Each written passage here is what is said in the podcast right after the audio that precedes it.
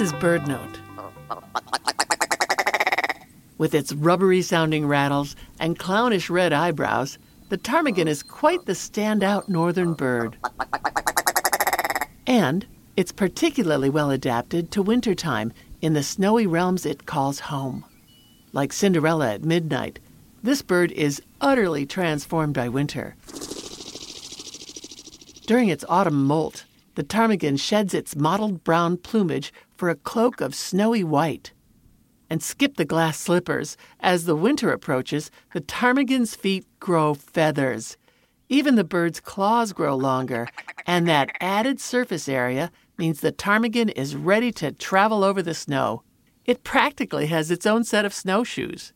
If you or I tried to travel across ptarmigan turf in winter, we'd likely sink into the snow up to our shins, our thighs, or even our hips. But not this bird. The ptarmigan's genus name, Lagopus, is a combination of the Greek words meaning foot and hare. Like a rabbit, Lagopus, harefoot. The name's a nod to another big footed northerner, the snowshoe hare.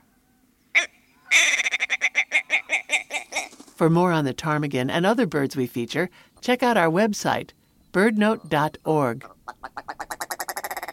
For BirdNote, I'm Mary McCann. BirdNote gives you the sounds of birds every day, and you get the sights as well when you follow us on Instagram at BirdNote Radio.